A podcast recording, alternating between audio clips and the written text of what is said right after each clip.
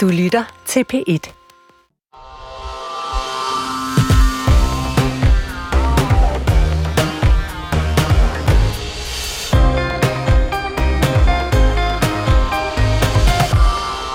Det er fuldstændig tosset at øh, foreslå skattelettelser i en periode, hvor der virkelig er brug for øh, at styrke fællesskabet, styrke velfærden. Jeg må sige, at skattelettelser på et tidspunkt, hvor det ser ud som om, at velfærdssamfundet er ved at blive sparet i stykker, er, er helt øh, virkelig dårlig timing. Regeringen kender jo til situationen. De er jo blevet præsenteret for det kommune for kommune, for kommune som fortæller, hvordan de nu er inde og skære på øh, kernevelfærd på områder, hvor vi i forvejen synes, at øh, vi var skubbet helt ud til kanten.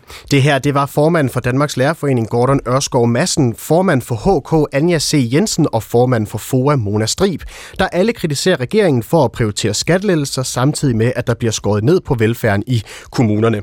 Der står i regeringsgrundlaget, at regeringen vil bruge 5 milliarder kroner på skattelettelser, men siden så har det vist sig, at den danske økonomi altså er stærkere end forventet, og derfor så vil de tre regeringspartier altså give yderligere skattelettelser skattelettelser. Og det har både fået dele af fagbevægelsen og flere i Socialdemokratiets bagland på barrikaderne, som mener, at tiden ikke er til skattelettelser. Og det skal vi diskutere i dagens pæt debat Er tiden virkelig til skattelettelser?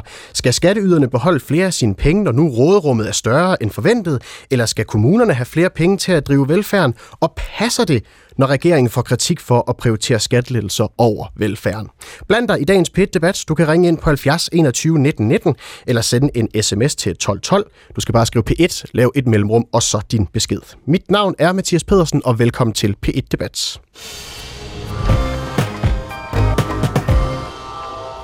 Michael Tejt Nielsen, velkommen til. Tak skal du have. Du er vicedirektør i Ældresagen, og Ældresagen har faktisk også været ude og kritisere regeringens prioritering af skattelettelser. Hvordan kan det være? Ja, det kan virke lidt underligt, fordi vi har jo ikke en anden politik om i ældresagen, hvor høj skatteprocenten skal være. Men det vi siger, det er, at der er altså nogle alvorlige problemer ude i, i ældreplejen, som står først for. Altså man kan jo godt diskutere derhjemme, skal vi have en ny silkepude til sofaen, eller skal vi have en lækker lampe? Men hvis fundamentet under huset er i stykker, så er det jo det, man skal starte med. Og fundamentet under vores øh, velfærdssamfund og i vores generationskontrakt, det smuldrer simpelthen for øjeblikket på grund af de voldsomme besparelser, den personalemangel, den kvalitetsmangel, der er, den mangel på patientsikkerhed ude i ældreplejen, det er der, hvor de røde lamper lyser for os. Og hvorfor er det ikke bare jeres kritik? Altså, at der er nogle problemer ude i ældreplejen. Hvorfor skal det lige, lige decideret kobles op på skattelettelserne? Det er fordi, vi er blevet spurgt om, hvad synes vi, er det, er det en god idé med skattelettelser, og, og det er sådan set ikke, fordi vi har en bestemt holdning til skattelettelser bortset fra, at vi har en mistanke om, at det bliver nok ikke så meget til pensionisterne, men fordi vi siger, at det her det er altså den røde lampe, der står og blinker. Vi har en ældrepleje, som er ved at synke fuldstændig i grus. En ældrepleje, hvor 80-90 procent af befolkningen siger, at jeg er nervøs for at blive gammel, fordi der er ikke nogen til at passe på mig, når jeg bliver ældre, hvis jeg bliver svag. Der mangler plejehjemspladser, der er øh, voldsomme nedskæringer i kommunerne, det er de faresignaler, som vi reagerer på. Og hvad er det for nogle beskeder, I får øh, fra kommunerne derude? Hvad er det, hvordan er situationen sådan lige pt. ude i ældreplejen? Ja, nu kan vi jo høre fra, fra borgmester Henrik Kjær om et øjeblik, øh, Benedikte Kjær, undskyld. Øh, men der ved vi jo fra mange kommuner, at man ser sig nødsaget til at, at, at spare ikke bare med et, men to og tre cifrede millionbeløb. Og det kommer jo simpelthen til at gøre ondt. Vi havde en dialog for nylig med en borgmester, som sagde, at det her det kommer til at koste på den lange bane, fordi der bliver flere genindlæggelser, der bliver mere sygdom, men, men jeg bliver nødt til at gøre det, fordi jeg er tvunget til at følge øh, budgetlov og serviceloft osv.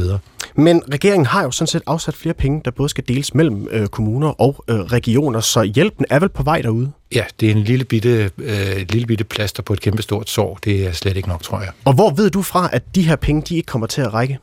fordi det er så lille et beløb i forhold til de besparelser, der ligger derude. Den borgmester, som vi talte med her for et par uger siden, fortalte, at det var, jeg kan ikke huske, om det var 7 eller 8 millioner, han fik ud af de penge her, øh, men så skulle han altså spare, jeg tror, det var 120 millioner ved siden af, så det er jo bare en dråbe i havet. Og det er fordi, at øh, man har afsat en, øh, en milliard til deling mellem regionerne, og jeg mindes, ja. at det giver omkring øh, øh, hvad hedder det, 650 millioner til øh, øh, kommunerne, og ja. det siger du simpelthen, det er ikke nok penge det til at dække de udfordringer, der er Det derude. tror jeg, at du kan spørge flere kommuner om. om så, så hvor meget skal der så til i stedet for? Jeg har ikke et præcis øh, bud på det, men der skal i hvert fald nogle alvorlige investeringer til for først og fremmest at skaffe arbejdskraft til, til ældreplejen, fordi problemet er jo, at der mangler arbejdskraft, der mangler kompetencer, der mangler kontinuitet, og det gør jo, at der kommer alle de alvorlige fejl, som øh, Patientsikkerhedstilsynet lige har øh, lavet en chokerende rapport om her i den her uge. Og så vender jeg tilbage til det der med prioriteringerne i forhold til øh, skattelettelserne. Ja. Altså man kan vel også pege på en række andre steder i øh, den offentlige sektor, hvor man måske kunne have fundet pengene øh, og valgt at prioritere anderledes, i stedet for at være efter regeringen for, at de ønsker at prioritere skattelettelser. Vi er efter regeringen for, at de ikke prioriterer ældreområdet. Det er det, vi er efter dem for. Og, ikke, og det har ikke så meget med skattelettelserne at gøre, eller hvad? Ikke, det er jo det, I vælger at pointere, kan man sige. Vi, nu bliver vi draget ind i den her debat, og så siger vi, at det er her, hvor at, øh, alarmerne står og larmer. Det er i ældreplejen. Anders Kronborg, velkommen til. Tusind tak skal du have. Du er øh, skatteordfører for Socialdemokratiet. Har regeringen valgt at nedprioritere velfærden frem for skattelettelser? Det synes jeg ikke, at øh, regeringen har. Hvis vi nu kigger på, øh, om man så må sige, budgetåret 2024 og ser på regeringens forslag til finanslov, så ser man, at øh, der er meget få øh, skattelettelser. Der er faktisk kun skattelettelser i det finanslovsår for 100 millioner kroner.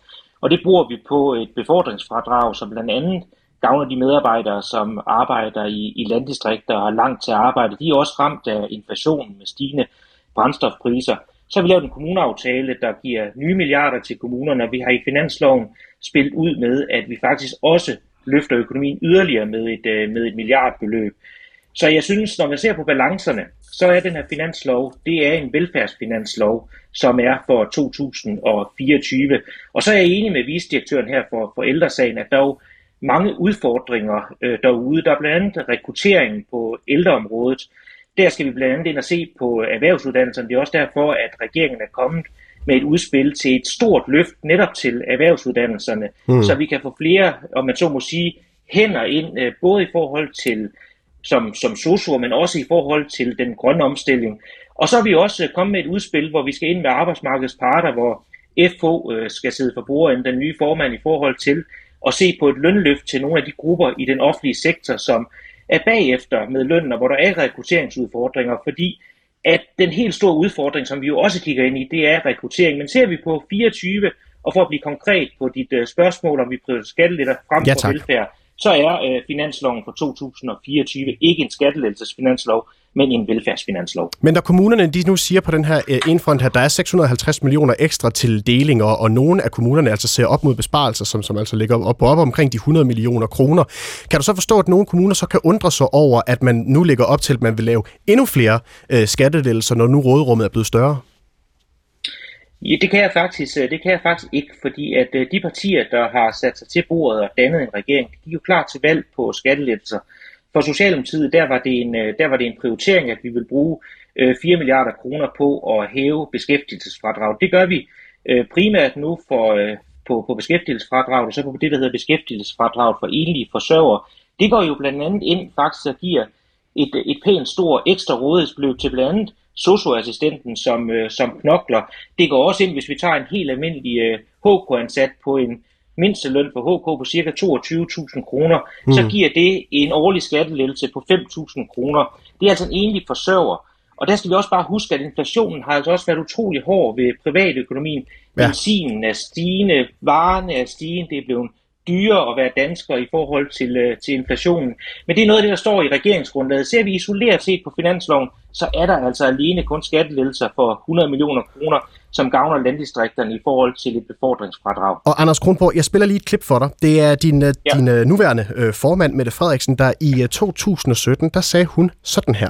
Hvad er det værd at få en skattelettelse, hvis ens gamle mor eller far ligger på et pleje med en våd blæ i 12 timer i træk, fordi der ikke er personale nok på arbejde, eller hvad er det værd med en skattelettelse, hvis man afleverer sine børn i en daginstitution om morgenen og tænker, hvis han falder øh, på den der løbecykel, han lige har lært at køre på, er der så overhovedet nogen til at trøste ham?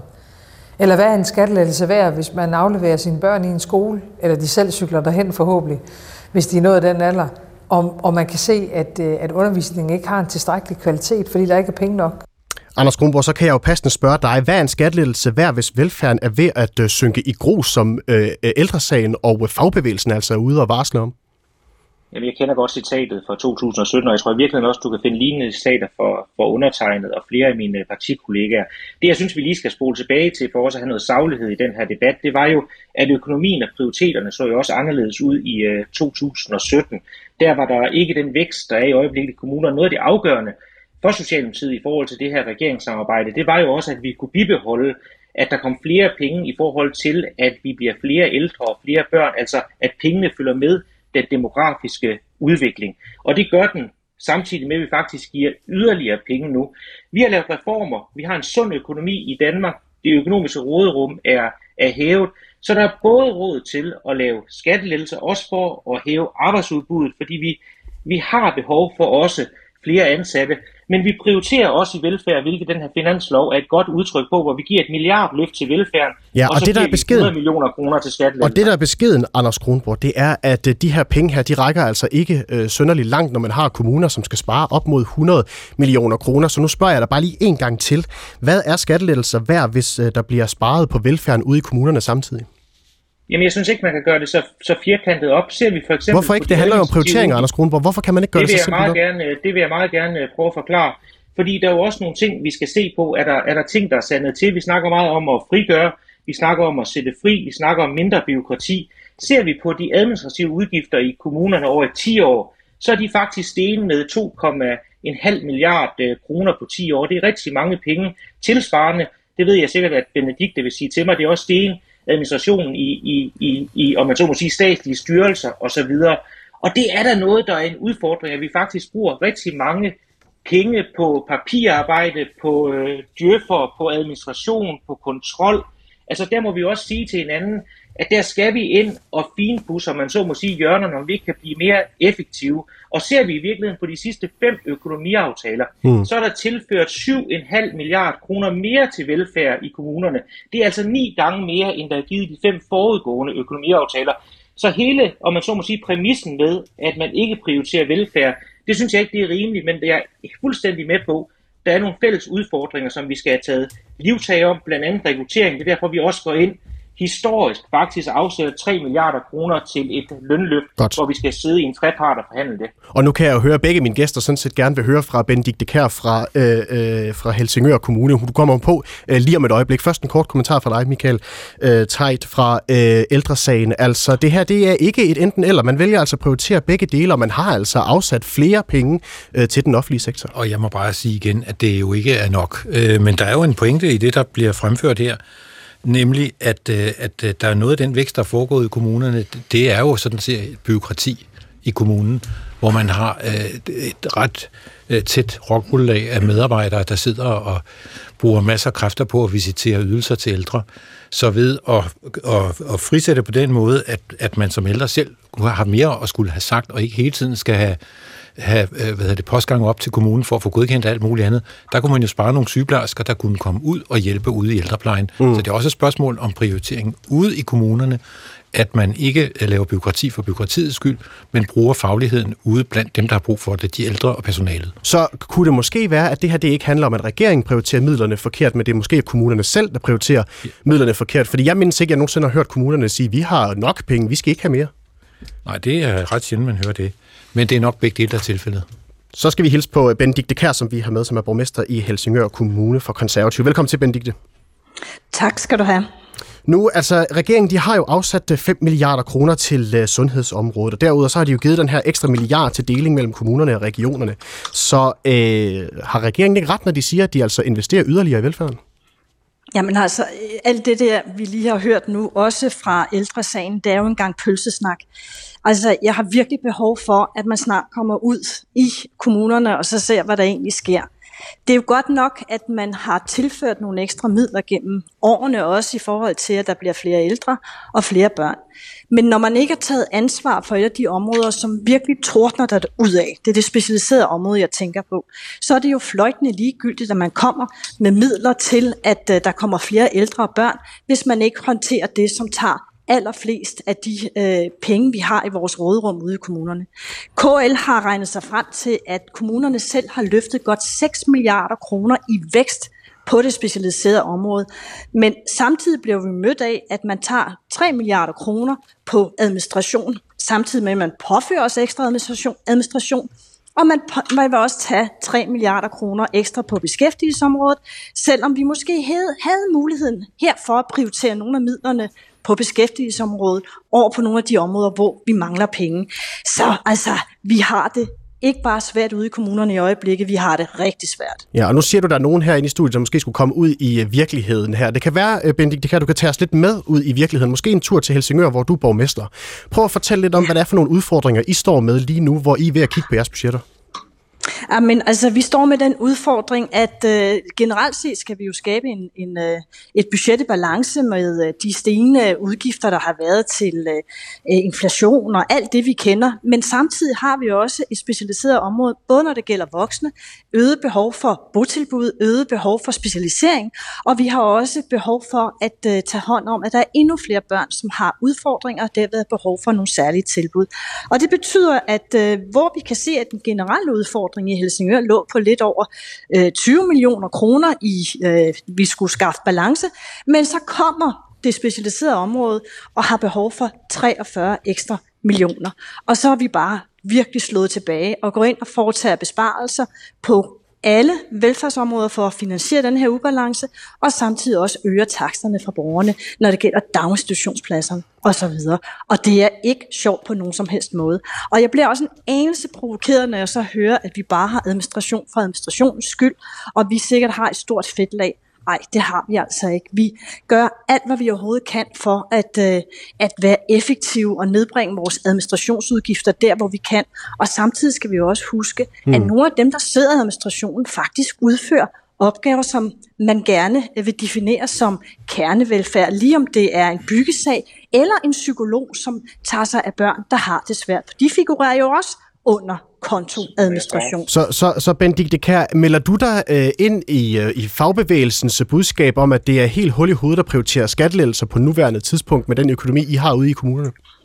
Nej, det vil du aldrig nogensinde kunne få mig Det kan jeg dog alligevel ikke få en konservativ Nej, øh, til at sige, ikke, okay. Fordi, nej, fordi jeg siger, da, altså, jeg synes jo også, det er skønt at høre Socialdemokraternes næb synge en anden melodi med, at det faktisk er mulighed for at uh, have både og både skattelettelser og velfærd. Man har bare lige glemt det her med at håndtere nogle af de store udfordringer, der er i kommunerne, og det er særligt det specialiserede område, som i den grad sakser kommunerne og betyder, at vi må spare over en bred kamp. Og det synes jeg er både synd for dem, som hører ind under det specialiserede område, men også synd for alle andre, det går ud over. Så når regeringen siger, at de prioriterer sådan set både velfærd og skattelettelser på samme tid, så siger du, at det passer simpelthen ikke, fordi de prioriterer ikke velfærd? Jamen altså, man, altså, det kan man jo godt sige, men de har bare ikke været med til at håndtere og tage ansvar om det område, som virkelig, øh, virkelig har behov for, at vi tager et fælles ansvar for det specialiserede område og sørger for både, at der er den faglighed og er de tilbud, der er behov for, men samtidig også sørge for, at der er en finansiering. Godt, og uh, Anders Kronborg, jeg har godt hørt dig. Jeg vender tilbage til dig lige om et øjeblik. Vi skal lige først hilse på uh, Anders, uh, nej, undskyld, Jakob Jensen, som er uh, med os her i studiet. Også velkommen til, Jakob. Tak skal du have. Du er minister for Fødevare, uh, Landbrug og Fiskeri, og så kommer du uh, som repræsentant for Venstre her i uh, dagens uh, udsendelse. Altså, uh, er, det, er det korrekt, når regeringen får kritik for ikke at prioritere uh, velfærden, men prioritere skattelettelse over? Ja, det er i hvert fald korrekt, at vi får kritik for det, men jeg er ikke enig i kritikken. Øh, I den forstand, at øh, vi er jo, synes jeg jo, øh, begunstiget at have en regering, en bred regering, øh, som netop øh, viser, at det her, det er ikke enten eller. Det er mange forskellige værktøjer, vi skal have op af værktøjskassen. Anders øh, Kronborg har jo lige nævnt øh, flere af dem. Øh, frisættelsen øh, af øh, blandt andet ældreområdet og andre dele af den offentlige sektor, det er jo et af svarene. Mm. Lønløftet, det er jo også et af svarene. Skattelettelser, det er også et af svarene. Simpelthen for, at det bedre kan... Jeg skal lige forstå, skattelettelser er, er også et af svarene. Det skal lige forstå, Ja, det er hvordan. et af svarene til at sikre, at de medarbejdere, som blandt andet ældresagen og andre i, i sundhedsvæsenet og andre steder, både i den offentlige sektor, såvel som i den private sektor, efterspørger, og at der, øh, dermed kan skabes øh, de flere hænder og, og medarbejdere, som, som der er brug for. Mm. Øh, uddannelsesløft, jamen det er jo også det her med, at der er den kvalifikation, som også jeg hører øh, Benedikt Kær her efterspørger, at den også er til stede. Øh, og så sidst men ikke mindst, er der selvfølgelig også investeret massivt i penge, altså der kommer flere penge ud til kommuner og regioner. Både øh, det, kan man sige, det blev kaldt det lille plaster på et stort sår, men det var i hvert fald ekstra penge oven på de kommuneaftaler og regionsaftaler, der er lavet i, i årene. Sagt med andre ord, det her det er jo ikke enten eller. Det er jo mange ting, der skal spille sammen, og derfor synes jeg, det er så fint, at vi netop har en regering, som kan se, at vi går på flere ben, at vi ikke står, som man måske har haft tradition for, det her kan jeg jo kunne sige, det har jeg også selv været skyld i, altså man siger, at det ene er bedre end det andet. Jeg ser det her som, øh, at det skal spille sammen, og det skal spille sammen med de balancer, sådan så vores samlede samfundsøkonomi, den hænger sammen, Og hele så der det er her nogen, med- der tjener de penge, så vi har noget at bruge den offentlige velfærd. Og hele det her med også, at frisættelse af kommunerne for eksempel skal være med til at løse nogle af de udfordringer. Hvornår begynder man at kunne mærke den frisættelse ansættelser ude i kommunerne? Ja, det skal vi jo samarbejde med kommunerne om. Altså derfor er det jo super fint, at Benedikte her også øh, giver nogle eksempler, og det ved jeg også KL og også Danske Regioner øvrigt arbejder øh, på og, og har masser af eksempler på. Og det er jo derfor, vi har skrevet i vores regeringsprogram, at det netop er noget af det, som vi vil prioritere ret højt. Ja, og hvornår er det så? Jamen, det er jo en løbende proces omkring den her diskussion, øh, fordi det er jo en del af svaret. Altså, fordi man kan godt diskutere, skal vi sende flere penge? Det kan have nogle konsekvenser i forhold til inflation og sådan noget teknisk noget, men det kan det have. Mm. Men jeg synes, svaret ikke kun at sende flere penge, det er også at sige, hvordan bruger vi så de penge? Hvilke muligheder har vores medarbejdere ude i den offentlige sektor til at bruge den faglighed, som de jo gerne vil? Eller skal de bruge øh, hænderne til noget andet i for lang øh, tid på, på en arbejdsdag? Så det er jo noget af svaret, synes jeg, og netop, at vi kan se det her i sin helhed, og ikke at man siger, at det skal være enten det ene eller det andet. Og i øvrigt, synes jeg også, vi kan nuancere i fagbevægelsen. Der er altså, jeg har hørt Claus Jensen fra Dansk Metal var ude i dag at sige, han synes sådan set nok, det var meget fornuftigt, det vi gjorde. Benedikte Kær? Ja, det er flere øh, greb, der skal tages fat i her. Det er altså ikke kun penge, der er, der er svaret. Det er også frisættelse, og skattelettelser kan også være en del af løsningen for at få flere øh, af de øh, manglende hænder, som man jo mangler ude på arbejdsmarkedet, ind, på, øh, øh ja, ind og tage nogle af de steder, hvor der mangler. Nu, nu taler du jo med en, en konservativ borgmester, som altid har gået ind for både og. At det både er muligt at gå på det ene ben med at øh, sikre vores velfærdssamfund, men også samtidig sikre, at borgerne kan få lov til at beholde flere af deres egne penge, hvis der er råderum til det. Og hvis der er noget, vi kan se i dansk økonomi, så er det råderum, som nærmest... Øh, øh stiger for hver gang øh, øh, finansministeren åbner munden. Altså vores økonomi er bumstærk. Og hvis man ser på effekten af den budgetlov, nu bliver det lidt teknisk, men den budgetlov, der blev vedtaget øh, for ja, lidt over et år 10 siden, jamen så er der jo den grad øh, sikret, at kommunerne holder sig i ro, når det gælder stigning i udgifterne. Faktisk ligger vi fladt, når man ser på, hvordan vores velfærdssamfund har udviklet sig, hvis man ser på, hvor mange penge, der bliver brugt hen over årene siden budgetloven. Det, der så har ændret sig, det er, at velstanden i vores samfund er jo steget gevaldigt, og det er også derfor, vi kan se, at det her råderum bare vokser og vokser, og det er jo positivt. Udfordringen for kommunerne er så, at når borgerne bliver mere og mere velstillede, og det har jeg jo sådan set ikke noget imod, mm. jamen så har de også en forventning om, at kommunerne kan levere. Men når vi skærer ned på skolerne, når vi skærer ned på daginstitutionen, når vi skærer ned på ældreplejen, og jeg kunne blive ved i en lang smøre, fordi der ikke bliver håndteret nogen af de store øh, områder, som i den grad har behov for, at alle tager ansvar. Jeg taler igen om det specialiserede socialområde. Mm-hmm. Men når borgerne med alle den her velstand oplever, at kommunerne ikke kan levere det, de forventer, jamen så står medarbejderne, så står kommunerne i et kæmpe krydspres. Og vi bliver jo ved med at foretage besparelser. Og jeg må bare konstatere, at selvom regeringen siger, at de har tilført flere penge, jamen så stiger de her besparelser, vi skal foretage år for år. Og, og det her med frisættelse, hmm, det kunne være rigtig dejligt, at man også greb i egen barn og undrede sig over, at der har sket en eksplosiv vækst i årsværk, når vi taler om styrelse og departementer.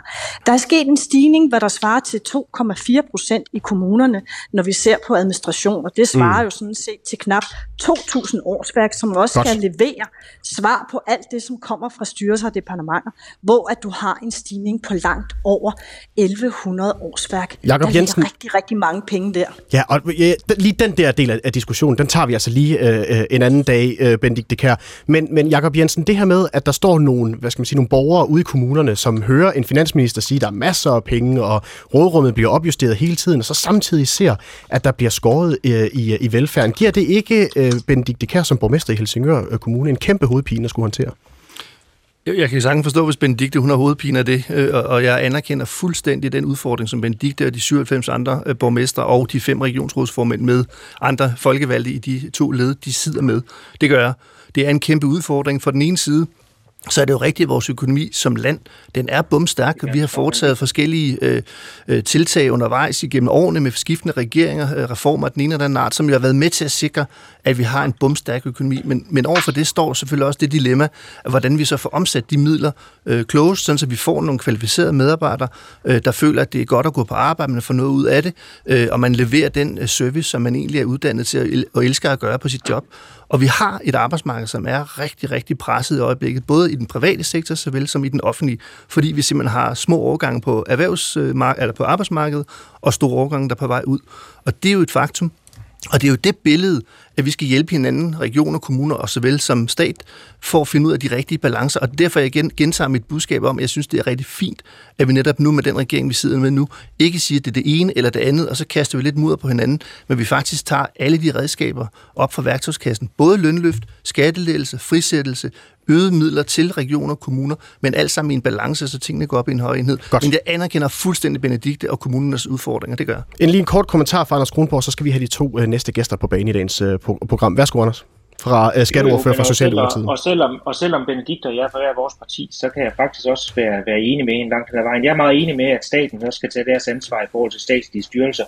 Derfor er det jo også et af de tag, man tager i finansloven, hvor man årligt vil spare 400 millioner på administration. Benedikt, hun henviser til øh, 3 milliarder øh, i kommunerne. Det er vel at mærke 3 milliarder på administration frem til 2030. Det er en aftale, der er lavet i fællesskab mellem kommuner og staten. Og ligeledes har man jo i samme aftale for 2024 aftalt at samarbejde omkring det specialiserede socialområde og kigge på det sammen. Så jeg er lidt ked af den der modsætning med, at vi er nogen inde på Christiansborg, der sidder bag de tykke mure og ikke kommer ud i kommunen. Det er faktisk ikke lang tid siden, at jeg selv besøgte Benedikte i mm. Helsingør, så på det frihedsforsøg, der udspiller sig i Helsingør. Det oplevede jeg en engageret borgmester, engageret dygtige medarbejdere, som virkelig forsøgte at spille med. Så i virkeligheden vil jeg gerne appellere til, at det her det er et fælles ansvar, som vi skal løfte i fællesskab. Godt, og øh, jeg har set, øh, der er markeringer herinde i, i studiet her. Vi har lige to gæster, vi også lige skal have bragt på banen, og der er også en masse lyttere, fordi jeg får godt nok et hav af sms'er og folk, der ringer ind. Vi tager lige hurtigt øh, en lytter, og så går vi videre til vores øh, to øh, næste gæster i øh, dagens panel. Vi skal øh, have fat i øh, Mik fra Viborg, der har ringet ind. Velkommen til. Jo, tak. Hvad siger du, Mik? Vil du have øh, flere skattelettelser? Ja, selvfølgelig vil jeg det. Jeg, jeg er enlig. Øh, jeg arbejder på det private marked. Jeg kan jo ikke forstå, hvorfor vi skal blive ved med at betale til børnefamilier og indvandrere. De ældre, som har arbejdet et helt liv, øh, de skal jo have større fradrag, så de også kan få gavn af de penge, skattepenge, de rent faktisk har betalt på arbejdsmarkedet. Velfærd og skattelettelser, det er det samme for mig. Øh, jeg får ikke noget ud af velfærden, hvis en børnefamilie skal have flere penge. Jeg får ikke noget ud af velfærden, hvis en indvandrer, der kommer ind til landet, som vi jo skal hjælpe, skal have flere penge. Øh, altså, jeg skal jo også til gode ses. Alle, alle enige skal jo til gode ses. Så det er jo, det er jo velfærd for mig at, at, at at købe en stor bøf, eller hvis man er veganer, så købe en stor portion salat ekstra øh, sidst på måneden. Det er jo velfærd for mig. Det er ikke velfærd for mig at, at, at skal sparke flere penge ind i, øh, i et socialt system, hvor folk de står og rækker hånden ud og bare skal have mere. Godt. Mik, tusind tak for dit uh, elspark. Michael Tejt Nielsen fra øh, uh, Ældresagen. Altså skattelettelser, det kan jo også godt være velfærd. Ja, det kan det da. Det er der ikke, det er der ikke nogen, der benægter. Men, men altså, jeg vil igen vende tilbage til, det, øh, til den betragtning, der hedder, at hvis det handler om, om liv og helbred og sundhed, så synes jeg, det er lidt vigtigere end en ekstra salat. Øh, og jeg synes, der er en meget vigtig pointe i forhold til både det, som du siger, Jakob, og som, øh, som øh, vores øh, dejlige øh, borgmester, øh, Benedikte Kær fra, fra Helsingør, påpeger, at vi har en meget, meget stærk økonomi. Anders Kronborg var også inde på det. Den styrke, vi har, det er en ældre styrke. Den årsag til, at vi har så kæmpe store overskud øh, på vores offentlige finanser, det skyldes, at danskerne arbejder længere. Det var en del af den velfærdsreform fra 2006, øh, som øh, et, et folketingsflertal var enige, var enige om. Og, og præmissen der var jo, at når vi arbejder længere, så beholder vi vores velfærdsmodel, og det vil sige, hvis man bliver syg og svækket som, som ældre, som gammel menneske, så er der et samfund til at passe på en. Og jeg er lidt træt af den der sang fra kommunerne med, at vi har nogle forkælede borgere, der har nogle helt urimelige krav. Jeg synes ikke, det er urimelige krav at sige, at man skal ikke ligge i en seng med en våd blæ i lang tid, som Mette Frederiksen nævnte før som et glimrende eksempel på, hvad det er, der er galt eller at man får forkert medicin, og man risikerer at dø, fordi der ikke er styr på det. Det synes jeg ikke er urimeligt krav. Vi taler ikke om, at vi vil gerne have overgangsvin på plejehjemmene mm. og, og luksussenger og Rolls Royce. Vi vil have den helt nødvendige, basale, værdige ældrepleje. Jørgen velkommen til. Mange tak. Du er fungerende cheføkonom i Cepos. Er det færre beskylde regeringen for at prioritere skattelettelser over velfærden? Nej, det synes jeg bestemt ikke. Jeg synes faktisk, debatten den er vendt øh, noget på hovedet. Øh, Hvordan? På den måde, at øh, vi har kigget på, hvad øh, regeringen egentlig vil i deres regeringsgrundlag. Øh, og da man lavede regeringsgrundlag, der havde man rådrum frem til 2030 på 48 milliarder. Altså, hvad kan politikerne bruge på højere offentlige udgifter eller lavere skat? Og så prioriterer de så 5 milliarder kroner til de her personskattelettelser, som er meget diskuteret, og så også lidt nogle andre øh, skattelettelser. Så 10-15 procent af det her rådrum øh, går til skattelettelser. Og siden er rådrummet så blevet opjusteret med 20 milliarder, og nu er der så rammeskrig omkring om nogen af de her ekstra milliarder skal gå til lavere skat. Så jeg synes... Jeg skal lige forstå det, øh, øh Jørgen Slot fra Cepos. Siger du, at regeringen i virkeligheden prioriterer velfærd øh, over skattelettelser? Nu har de ikke... Øh, ja, det, det vil jeg sige. Det vil jeg sige. Øh, de har ikke udmyndet hele rådrummet, men, men vi kan i hvert fald se, at den del af rådrummet, som bliver brugt på skattelettelse, den er faktisk øh, ikke ret stor. Så, så i virkeligheden, så skulle man have skruet op for, for, for skattelettelser, hvis man skulle leve op til det, der står i regeringsgrundlaget, hvis man spørger dig? Øh, jamen, det er jo det, de allerede har meldt ud også, at en del, nogle af de nye penge skal gå til skattelettelser. Mm. Øh, så jeg håber ikke, de bruger den samme nøgle, som de allerede har brugt i regeringsgrundlaget, de her 10-15 procent, fordi så, så bliver det ikke ret mange, der går til skattelettelser, men... Øh, men jeg synes, jo, jeg synes jo, det er en lidt underlig diskussion, at når så få penge bliver brugt på lavere skat, at man så øh, altså ramaskrig over, at bare en lille del ekstra skal gå til skattelettelser. Og overrasker det dig, når fagbevægelsen og for eksempel ældresagen er ude at sige, at velfærden sådan set er ved at synke i grus på nuværende tidspunkt? Øh, ja, jeg synes, det er nogle, øh, nogle ret voldsomme udtalelser om, at, øh, at, at vi skulle være på vej øh, nærmest i den mørke middelalder. Øh, jeg tror, altså hvis du kigger sådan på de offentlige forbrug, så er det sådan nogenlunde fuldt med demografien, så der er sådan set været, været plads til, øh, til at følge, at det er flere ældre og, og flere unge osv. Øhm, jeg synes også, diskussionen savner lidt. Altså, vi har nogle af de højeste offentlige udgifter i verden, og nogle af de højeste skatter. Øh, man kan tildele nogle flere, altså man kan øge de offentlige udgifter, men man kunne jo også kigge på, øh, kunne man gøre det bedre i dag? Altså, og kunne kommunerne for eksempel lære hinanden? Vi laver også noget, der hedder kommunepotentiale, hvor man kigger på, hvad, hvordan ser det ud i forhold til de mest udgiftseffektive kommuner. Og der er der sådan et potentiale på op til øh, 38 milliarder. Og jeg ved godt, at, øh, at det er selvfølgelig svært at indfri det hele, men jeg vil helt klart appellere til, at kommunerne de prøver i endnu højere grad at lære hinanden. Og, og kigger på, om, øh, om vi kan få endnu mere ud af de øh, udgiftskroner, vi, vi bruger. Og, og hvorfor synes du, det er vigtigt, at øh, regeringen skal prioritere øh, skattelettelser? Jamen, der er jo for eksempel, altså jeg synes jo, det er oplagt, at øh, man skal ikke øh, kræve mere ind fra borgerne end højst nødvendigt. Det synes jeg sådan set er et naturligt udgangspunkt. Øh, så har regeringen en, en, øh, en prioritet om, at øh, vi skal skaffe noget mere arbejdskraft. Og der er det jo også oplagt at kigge på lavere skat. Altså det er jo noget af det, et af de instrumenter, som politikerne har til rådighed til at skaffe noget mere arbejdskraft, det er at sænke skatten på arbejde. De har ikke valgt de mest effektive øh, skattelettelser i forhold til, øh, hvordan man får mest ekstra arbejdskraft. Øh, der er det mere effektivt at, at fokusere mere på højere topskattegrænse end, end øh, det beskæftigelsesfradrag, som regeringen fokuserer på. Øh, men det er helt klart den vej at gå. Signe Munk, velkommen til. Tak for det. Du er politisk ordfører for SF. Øh, har du samme opfattelse, at regeringen simpelthen øh, prioriterer velfærden over skattelettelser? Absolut ikke. Forklar. Jamen, vi er jo i den, øh, synes jeg, ret gode situation, at øh, dansk økonomi tillader, at øh, vi kan holde hånden under velfærden. Men det kræver så, at de øh, penge, der er i fælleskassen i det økonomiske råderum, de bliver brugt på velfærden.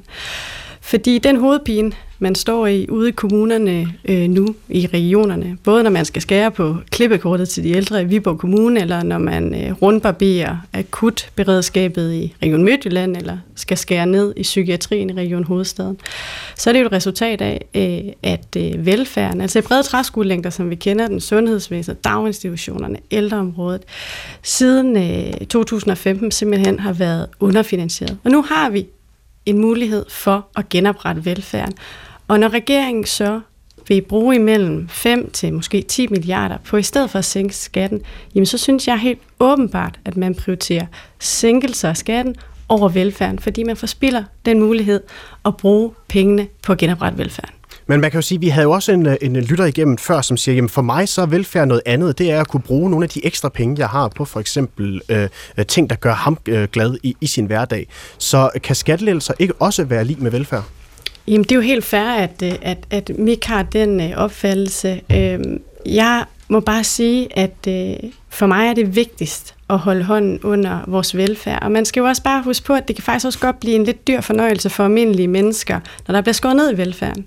For eksempel, når der ikke er nok penge i kommunerne, så ender de jo tit med at lukke en skole. Og øh, det kunne for eksempel være den ude i landsbyen. Så kommer der en friskole. Hvis man så stadig vil have sit barn til at gå øh, i skole tæt på der, hvor man bor, så skal man i friskole, så skal der betales penge til friskolen. Det kan også være, at når busruterne bliver skåret ned, som jo også er virkeligheden nu, jamen så kan du ikke komme på arbejde, hvis ikke du køber øh, en bil. Så lige pludselig, så kan der jo godt vokse udgifter ud af, at velfærden ikke dækker, som den, den gjorde før, eller det vi jo også helt generelt ser i dag, at der er rigtig mange danskere, der føler sig nødsaget til at tegne en sundhedsforsikring, fordi ventelisterne for eksempel til at få ens barn udredt for, en, for mistrivsel, ud i en psykiatrisk lidelse, de simpelthen er, er alenlange. Altså, så når jeg taler øh, om, om at styrke velfærden, genoprette velfærden, så er det simpelthen fordi, at den jo slår revner lige nu, og jeg faktisk mener, at det kommer øh, danskerne bredt set godt til gavn. Men vi hører også fra regeringen, at det ikke er et enten eller. De har altså også tænkt sig at investere øh, i velfærden og har allerede sat midler af i, øh, i, i, den, i deres finanslovsudspil.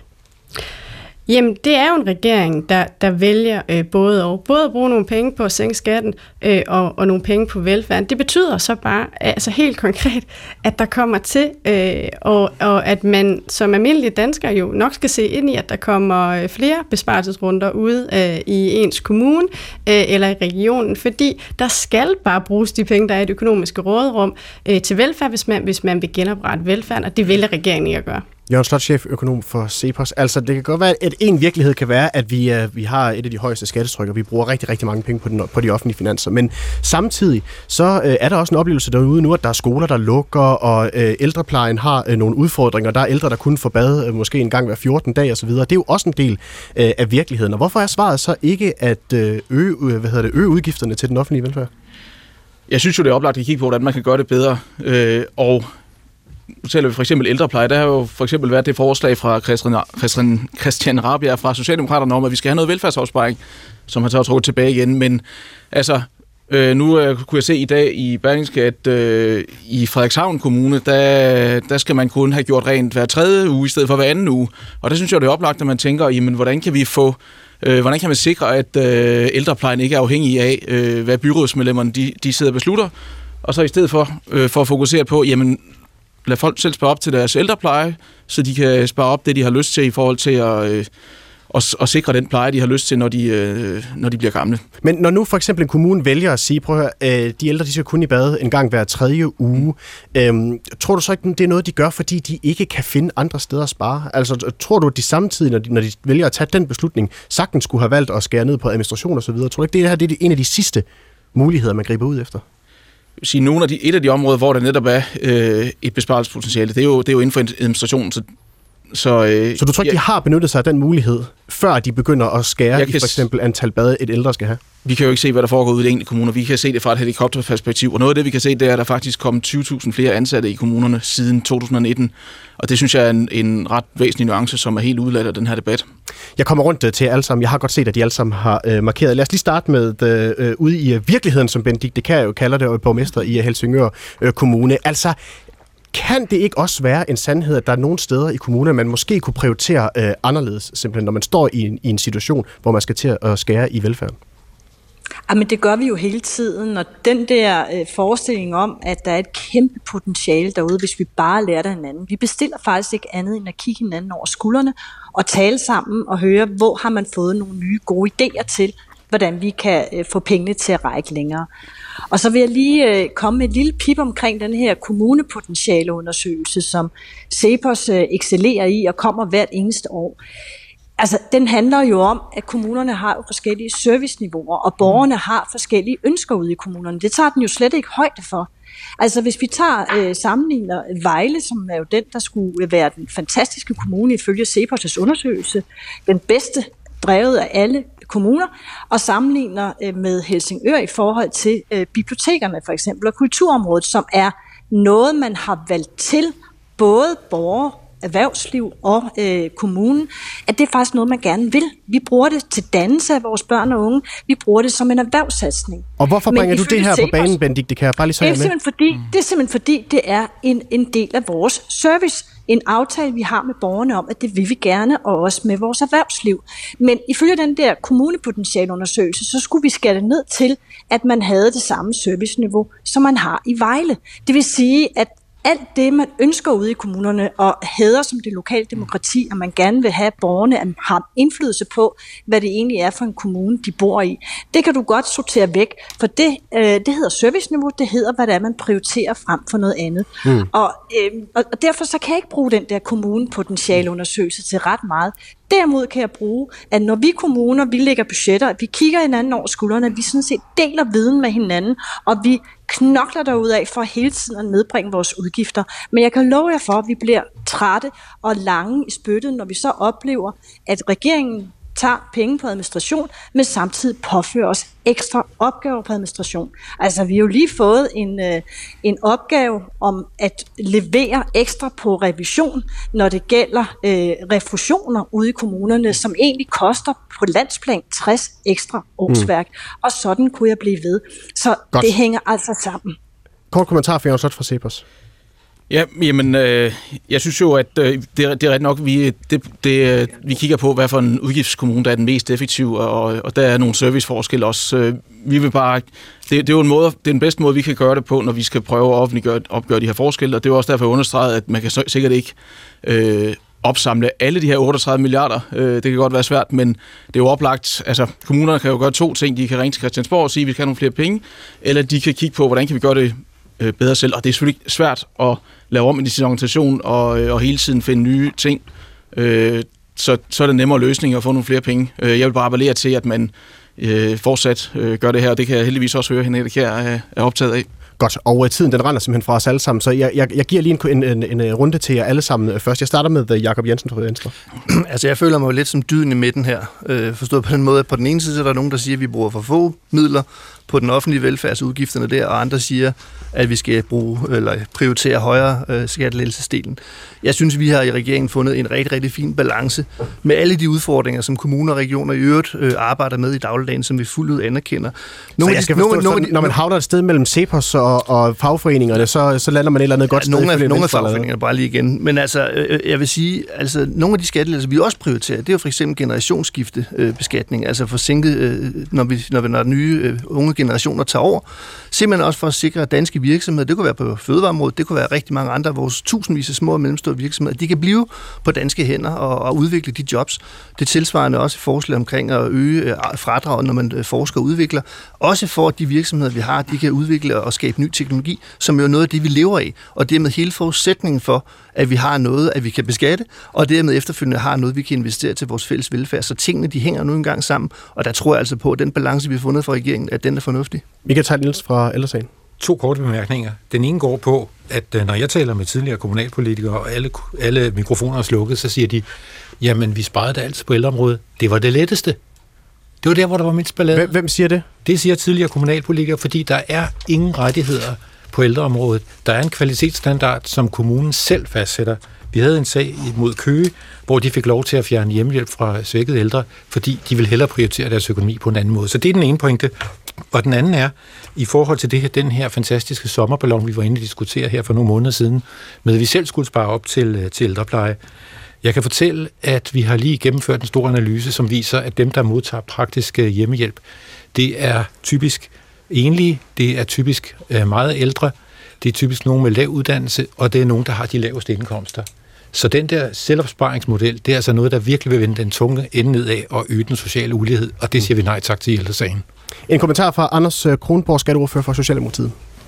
Jamen, jeg tror virkelig, jeg vil komme med tre meget korte pointer. Det ene, det er, at jeg synes, vi glemmer lidt inflationen mm. i det her, som i virkeligheden har spist uh, rigtig meget af kommunernes uh, muligheder. Den skal vi stadig passe på.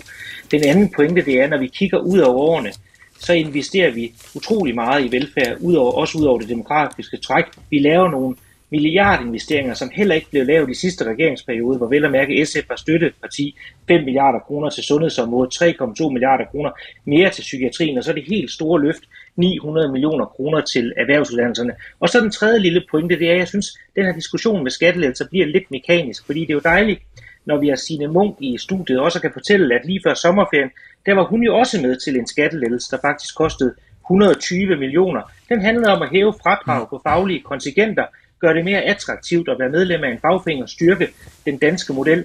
Det er altså også en skattelettelse, der skal øh, finansieres. Men den havde SF ingen problemer Godt. med at finansiere, men det er jo også penge, Signe der kunne være brugt ud i kommunerne. Signe Ung fra SF.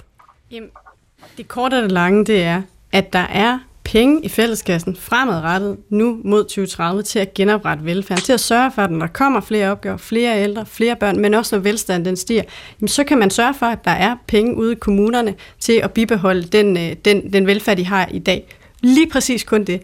Og derfor så er det bare sådan, at Anders Kronborg og Jakob Jensen stolt går ud og siger, jamen vi kan både over i vores regering, så er facitet under den regering, at de vil presse kommuner og regioner til at lave nedskæringer i velfærden. Og så kommer I, så kan Anders Kronborg nævne øh, nok så mange øh, milliarder, de har puttet det ene eller det andet sted. Det bliver bare øh, øh, mere skåltaler øh, og lappeløsninger på den, det helt grundlæggende svigt, som regeringen ligger op til, ikke bare at sørge for, at vi kan holde hånden under velfærden. Godt, og det er alt, hvad vi når i uh, den her omgang. Vi er tilbage igen efter en kort uh, radiovis, hvor du får nyt for ind- og udland, og så er vi tilbage med mere debat om uh, skattelettelser. Så kommer vi også lige rundt til nogle flere lyttere.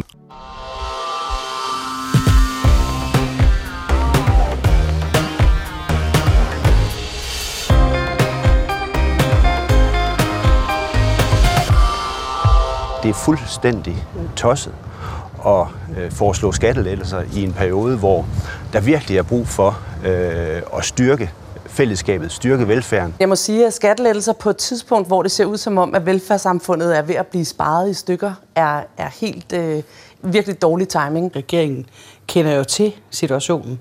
De er jo blevet præsenteret for det kommune for kommune, for kommune som fortæller, hvordan de nu er inde og skære på øh, kernevelfærd på områder, hvor vi i forvejen synes, at øh, vi var skubbet helt ud til kanten. Flere topfolk fra dele af fagbevægelsen kritiserer regeringen for at prioritere skattelettelser samtidig med, at der bliver skåret ned på velfærden i kommunerne. Der står i regeringsgrundlaget, at regeringen vil bruge 5 milliarder kroner på skattelettelser, men siden har det vist sig, at den danske økonomi er stærkere end forventet, og derfor vil de tre regeringspartier altså give yderligere med skattelettelser. Og derfor så diskuterer vi i dagens pit debat om tiden er til skattelettelser. Bland dig i dagens pit debat på 70 21 19 19, eller send en sms til 1212. Du skal bare skrive P1, lav et mellemrum og så din besked. Mit navn er Mathias Pedersen, og velkommen tilbage til P1 Debat. Og jeg starter lige med et øh, par lytter-sms'er her. Der er en øh, Michael fra Næstved, der skriver, I verdens højst beskattede land kan der vel ikke være noget galt i at lade skatteyderne beholde lidt flere af deres egne penge. Med venlig hilsen Michael fra Næstved. Og så er der en her, der skriver, nej, udråbstegn, den offentlige velfærd er ikke fuldt med velstandsstigningen i snart mange år, hvor den er underfinansieret med 22,5 milliarder kroner siden 2015, samtidig med, at man i samme periode har lavet skattelettelser for 17 milliarder kroner, inklusiv SVM-regeringens planlagte skattelettelser. Det har intet med ansvarlighed at gøre, men et udtryk for politisk valg samt en asocial, antiinflationær økonomisk politik, hvor man vil stimulere de riges overforbrug med venlig hilsen Rasmus. Og så skal vi en tur til øh, Hørsholm, hvor øh, Jette Darhøj altså har ringet ind til p Debat. Velkommen til, Jette. Ja, hej. Jo, altså, min kommentar skal gå på, at vi hører, at vi har verdens højeste skattetryk. Nu vender vi den der pyramide om, og så kigger vi på, hvad vi får for verdens højeste skattetryk. Vi kan studere på universitet, det koster ikke noget. Vi får SU, vi kan blive indlagt på hospitalet uden at skal have punkten frem. Vi får tilskud til børneinstitutioner, skoler, alt. Altså, hvis man har boet i andre lande, så vil man nok sige, hold da op et paradis at komme til Danmark. Og jeg kan sige det, fordi min mand, da vi var i USA, der var nogen, der blev overflyttet fra hovedkontoret i New York og til, her til København. Og den ene unge mand, han kom, han var helt chokeret over alt det, han fik. Børnetilskud, børnesjek og det ene og det andet. Han troede, han skulle tilbagebetale det. Nu må vi altså lige finde ud af, hvad det er, pengene går til. De går jo solidarisk til, at vi har et samfund, vi er rigtig glade for. Så... Hvis man har boet i andre lande, så ved man godt, hvis man tænker sig om, hvor meget vi får for de penge, vi betaler ind. Godt, så Jette, jeg betaler hvis... til børn, Jette? selvom nok jeg ikke har børn. Så hvis man spurgte dig, vil du så gerne have flere skattelettelser? Nej, det vil jeg ikke. Jeg vil slet ikke have flere skattelettelser. Ja, hvis jeg skulle sige noget med skattelettelser, så synes jeg, man skulle lave til de lave indkomster, og så skulle man hæve personfradraget til dem. Men ellers vil jeg sige, at alle dem, der ligger over en pæn indsigt, er der slet ingen grund til det. Overhovedet ikke. Jeg bor her og oppe midt i som Rungsted. Altså, det er de, de flotteste biler, der kører. Husene er så fine. Alt er så velholdt og fint. Altså, nu, nu skal vi lige være opmærksom på, hvad vi er ved at vidste, hvis vi bliver ved med at tale om verdens højeste skattetryk. Godt. Jette, du får lige en kommentar fra vores to uh, Christiansborg-politikere. Lad os starte med Signe Munk, som er politisk ordfører for SF, som sidder i vores studie i Aarhus. Jamen, jeg er meget enig med Jette i, at vi skal passe vældig meget på det øh, velfærdssamfund, og i det hele taget det samfund, vi har fået bygget op. Jeg synes jo, det er, at, at, at det, at uligheden i Danmark stiger, er enormt udansk. Fordi vi har jo bygget et samfund op, som kan utrolig meget, netop fordi, at øh, vi øh, hjælper øh, alle med at få en uddannelse, uanset hvor du kommer fra. At når du kommer ind på hospitalet, så skal man som hovedregel øh, ikke betale for øh, at blive øh, behandlet. Og det gør jo altså også, at vi har øh, et, et samfund, som på lange stræk har fungeret rigtig godt, og som kan rigtig, rigtig meget. Og det er egentlig også derfor, jeg er så optaget af, at vi ikke, øh, ikke sætter det over styr, men netop øh, sørger for at, at holde hånden under velfærdssamfundet, for det kan så utrolig meget øh, øh, for, for det enkelte menneske og det hele taget, øh, for at leve i et godt og trygt samfund. Mm-hmm. Og øh, Anders Kronborg, uh, skatteordfører for Socialdemokratiet, en kommentar til øh, Jette her, som altså ikke uh, efterspørger skattelettelser.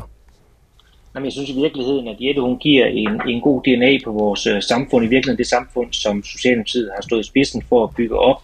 Og når man ser på den opbygning af det danske velfærdssamfund, så har det jo ikke været sådan, at, at skatten den er statisk, den har vi kunne sætte op, den har vi kunne sætte ned. Men så synes jeg faktisk, at der også bliver sagt en meget væsentlig pointe.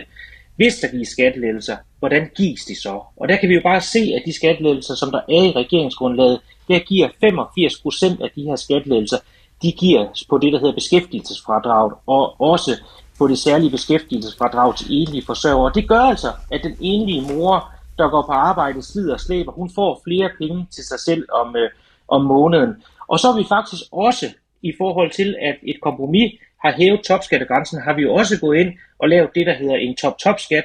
Skal man prøve at oversætte det lidt, så er det jo i virkeligheden en millionærskat, hvor dem, der har rigtig meget i det her samfund, kommer til at betale noget mere skat. Ja, og, og, Anders, og, og, og, og du får lige...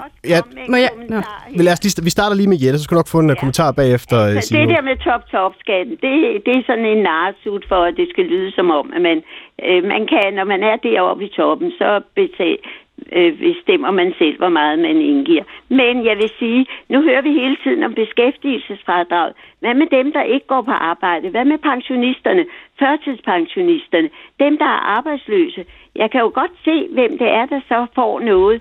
Altså, hvis man nu hævede bundfradraget op til en vis indtægtsgrænse, så var det jo alle, der kom til gode, som ikke havde så høj en indtægt. Men arbejds arbejdsmarkedsbidraget, det er jo rigtigt, det, der, øh, øh, det er jo for at narre dem, der ikke er på arbejdsmarkedet.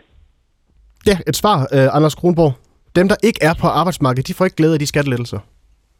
Det er, det er, det er rigtigt, at øh, dem, der ikke er på arbejdsmarkedet, de ikke får, får glæde af det. For eksempel dem, der er arbejdsløse. Men nu er vi jo i den kunstige situation i Danmark. Det er også derfor, vi har en meget sund økonomi. Det er, at vi i virkeligheden har en meget høj beskæftigelse. Og det, vi mangler i vores samfund, det er i virkeligheden øh, hænder på øh, vores arbejdsmarked.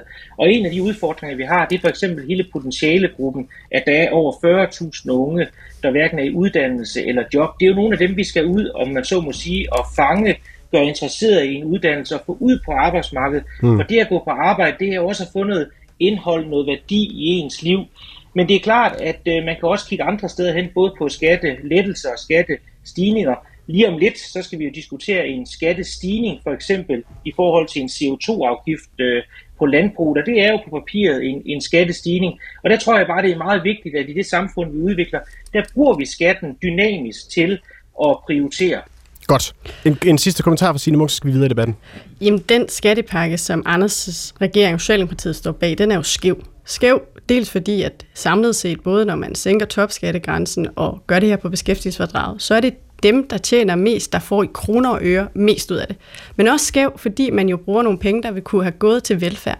Når der kommer nedskæringer ud i velfærden, når de ældre i en kommune får gjort rent tre gange om ugen i stedet for eller undskyld, hver tredje uge, i stedet for hver anden uge, så skal man jo øh, ikke tænke sig om meget mere end to gange, for hurtigt at kunne finde frem til, at de er jo den ældre, som ikke har penge til at betale for privat rengøring, som ender med at sidde øh, og være den store taber. Så det er dobbelt skæv, den politik øh, og den skattereform, øh, som regeringen har lagt frem. Godt. Jette Darhøj, du skal have tusind tak, fordi du ringede ind til PET Debat i dag.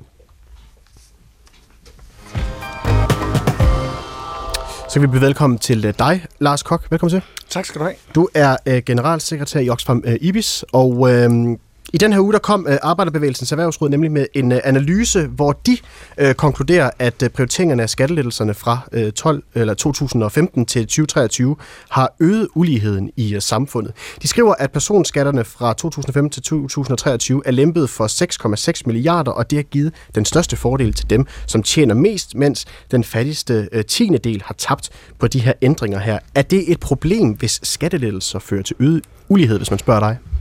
Jeg kan lige starte med at følge op på Jette fra Hørsholm. Jeg synes, hun peger på noget, som... Altså, vi står, vi hedder Oxfam Danmark i dag, og ikke Oxfam Ibis. Når vi står ja, det ude i resten af verden og kigger på øh, ulighed og fattigdom i Afrika, Latinamerika og Asien, så kigger vi jo tilbage på Danmark og siger, at vi har faktisk en rigtig god model.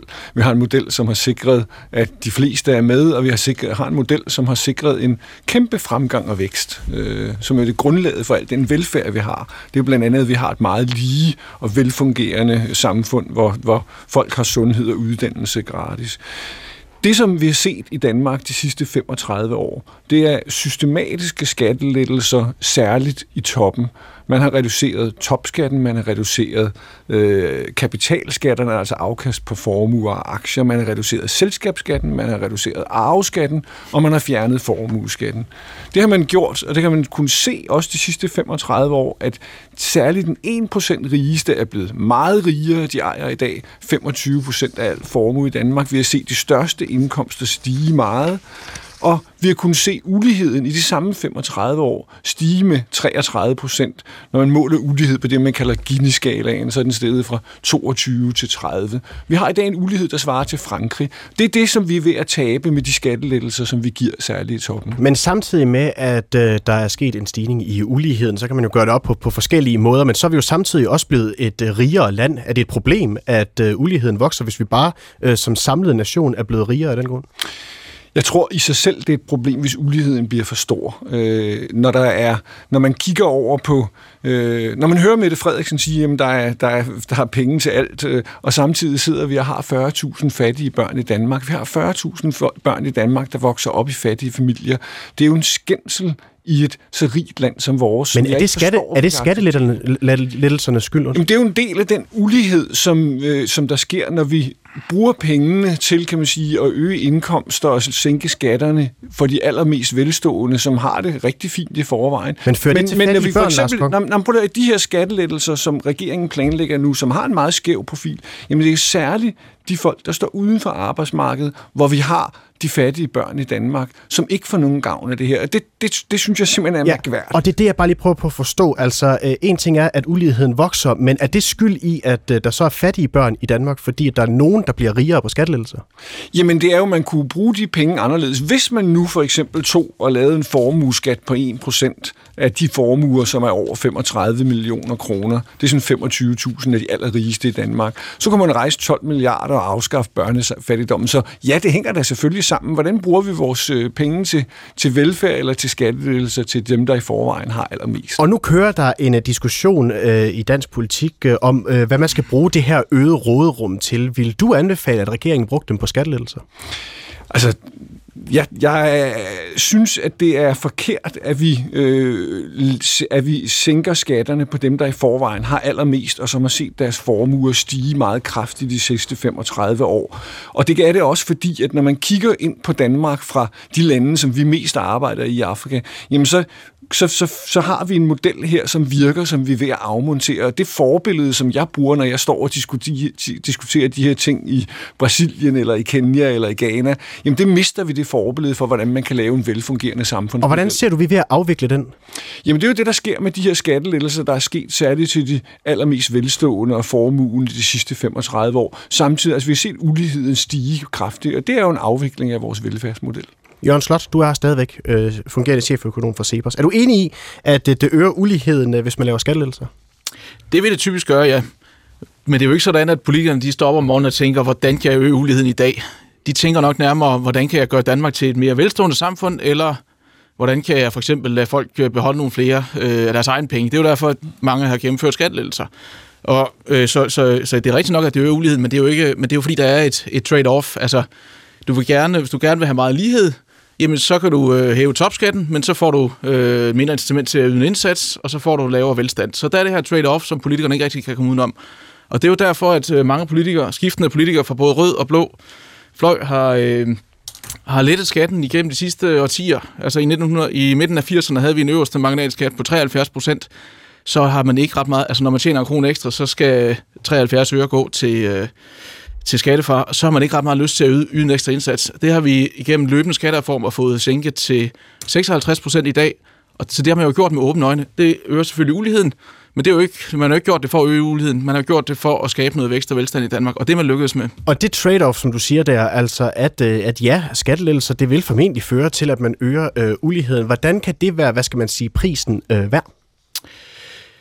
Jeg synes, man skal se det lidt i sammenhæng. Altså, øh, jeg kan ikke helt genkende Lars' tal. Når vi kigger på OECD's tal, så ligger vi som et af de mest lige lande i verden. Øh, hvis, selv hvis man helt afskaffer topskatten, så er vi stadigvæk mere lige end, øh, end Sverige. Så for, og, det, og det er trods alt et ret drastisk skridt. Øh, jeg er heller ikke enig i, at det er nogle meget ulighedsskabende skattelettelser. Altså, hvis man kigger på den, den her skattereform, den vil øge uligheden med det, man kalder 0, hedder 0,04 på Gini-koefficienten. Og det er lidt svært at forholde sig til, men til sammenligning så den øh, skattereform, som øh, øh Torning-regeringen med sine Munchs parti SF øh, gennemførte, den øgede faktisk uligheden med seks gange så meget. Mm. Og, men jeg skal bare forstå, Jørgen Slot, hvordan er det, at øh, det her trade-off her med, at man kan øge uligheden, kan være en fordel, hvis man spørger dig?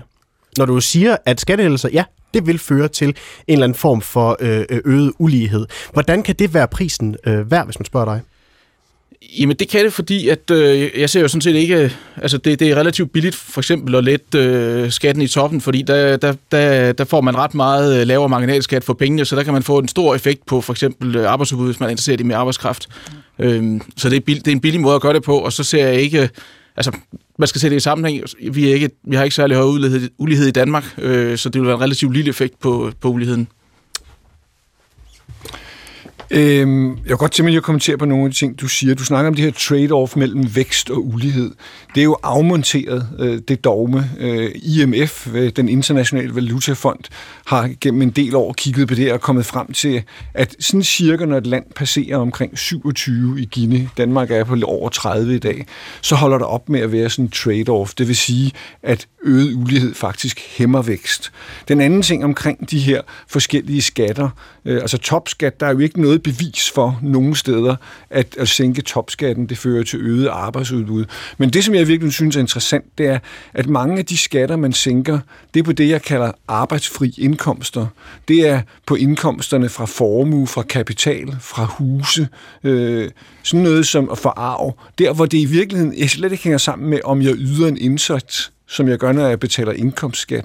Man sænker de her kan man sige, arbejdsfri formueindtægter, øh, eller skatter på, på, på, på arbejdsfri indtægter, dem sænker man, og det kommer nærmest entydigt den 10% rigeste til gode. Og det er jo sådan en, en mærkelig måde, hvis man gerne vil øge arbejdsudbuddet, at man så fjerner det eller sænker skatterne på de, øh, på de indtægter, som ikke har noget med arbejde. Og Lars øh, Kok, øh, som, som generalsekretær i Oxfam Danmark, altså den her trade-off, som der bliver snakket om her fra CEPOS side af, kan den ikke i visse tilfælde være prisen værd i forhold til at få øget væksten i et land? Jamen, der er ikke nogen trade-off. Altså undskyld, der er ikke nogen trade-off. Øh, det er jo grunden til, at vi har så rigt og velstående et land. Det er blandt andet, fordi vi har gratis uddannelse, gratis sundhed, velfungerende veje, en effektiv offentlig sektor. Det er jo det, som resten af verden står og kigger på Danmark og siger, hvordan kan vi kopiere den model? Den skal vi da ikke afmontere. Noget af det, som, som, øh, som, som regeringen nu øh, begrunder nogle af de skattelettelser herfor, det er, det, det handler også om at øge arbejdsudbuddet, fordi øh, penge får vi jo vide, dem har vi masser af, men vi mangler i den grad hænder. Det gælder både på det private og øh, i den offentlige øh, sektor. Så hvis man, altså man kan jo sige, det kan jo svært at holde velstanden ved lige i Danmark, hvis det er sådan, at vi ikke kan besætte alle de stillinger, som der er derude. Mm. Så kan den trade-off, altså at få øget arbejdsudbuddet, ikke være god nok, hvis man vælger at lave skattelettelser, som regeringen altså påbudt ved her? Jeg synes på mange måder, at det at give skattelettelser i bunden, det kan være en måde, hvor man giver et større incitament til at arbejde. Øh, det, det, det, som jeg synes er problematisk i det her, det er, at når man så samtidig kobler dem for eksempel med at, at reducere øh, arveafgiften, når man skal skifte virksomheder, det er jo, at man reducerer afgiften skatten på en indkomst, som de her arvinger ikke har gjort noget for. Det er igen sådan en arbejdsfri indkomst, så hvorfor er det der, man skal give incitamenter? Hvorfor er det ikke til dem, som, som står op og knokler hver dag? Det er dem, som vi skal prøve at hjælpe. Godt, vi skal have vores to Christiansborg-politikere på banen igen. Lad os starte med dig, Anders Kronborg, skatteordfører for Socialdemokratiet. Altså, øh, når, når regeringen nu øh, siger, at de vil øh, hvad skal man sige, prioritere at lave flere skattelettelser nu, hvor rådrummet er blevet større. Hvis nu prisen er, at det vil, man vil se en stigning i uh, uligheden i uh, Danmark, er det så prisen værd for at lave flere skattelettelser? Det er jo den balance, vi skal, øh, vi skal sørge for at, at være meget, meget opmærksom på. Der synes jeg jo også, at, at CEPOS siger det meget klart her, som jeg synes ikke helt bliver anerkendt for AI. Det er, hvis man ser på isoleret set de skattelettelser, som der er i regeringsgrundlaget, så er det jo en, en ikke, om man så må sige, mærkbar ændring af, af Gini-underprocenten, der stiger. Der er både svar for, for Skatteministeriet, og det er fuldstændig rigtigt, den er på cirka 0,04 øh, procentpoint.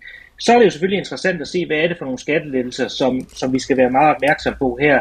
Og en af de skattelettelser, jeg selv har været ude at sige, jeg er meget betænkelig ved, som for eksempel et parti i regeringen jo er lidt mere varme på, det er for eksempel en sænkning af, af selskabsskatten. Det er for det, første, for det første dyrt. For det andet så øger den uligheden. Det var noget, man gjorde dengang Signe Munchs parti havde Skatteministeriet. Og der er ingen tvivl om, at det er med til at øge øh, uligheden.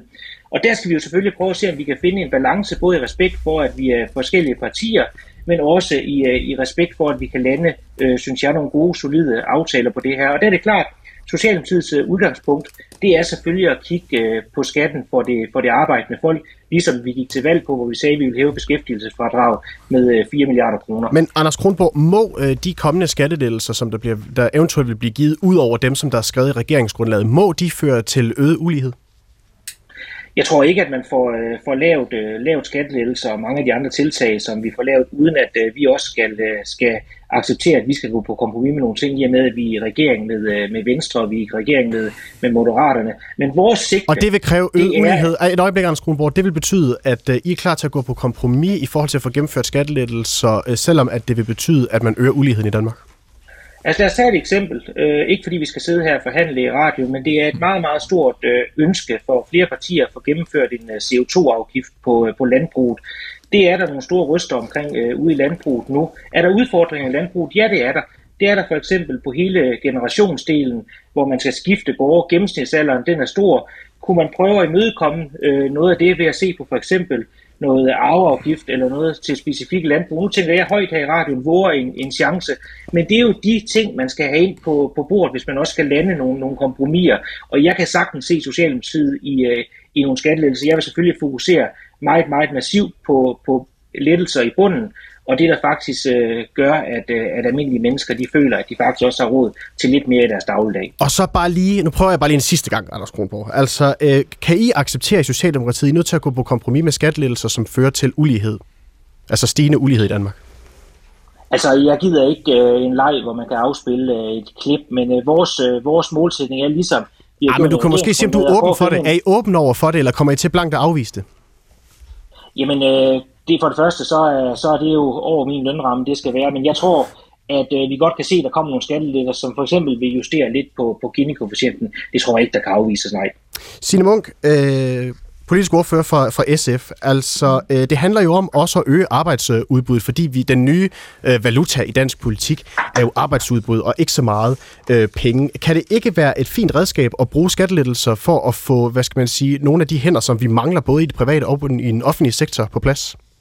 Jamen, hvis det var det, der sådan rigtig battet, altså når man kigger på øh, det arbejdsudbud, der kommer ud af regeringens skattepakke, så ligger det på omkring øh, øh 4.000. Øh, det er jo forsvindende lidt i forhold til, hvor, hvor mange vi faktisk ser lige nu, der kommer øh, ind på arbejdsmarkedet for jo øh, for både at have været langtidssygemeldte, men også på andre måder har været på kanten af arbejdsmarkedet, der lige nu træder ind på arbejdsmarkedet.